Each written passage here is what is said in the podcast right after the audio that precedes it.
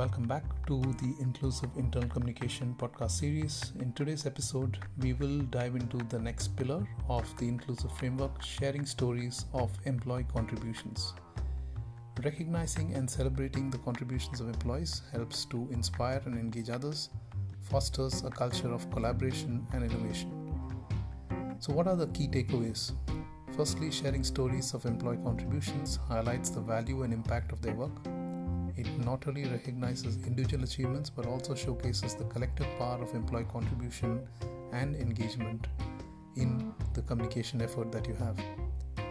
Sharing employee success stories fosters a sense of belonging, a sense of pride within the organization. It creates a positive narrative that inspires and motivates others to contribute the best and reinforces the organization's values and goals. Lastly, by sharing stories of employee contributions, organizations demonstrate their commitment to celebrating and appreciating their workforce. It strengthens employee engagement, loyalty, and the overall organization culture. To share stories of employee contributions, create platforms and channels where employees can be recognized and celebrated.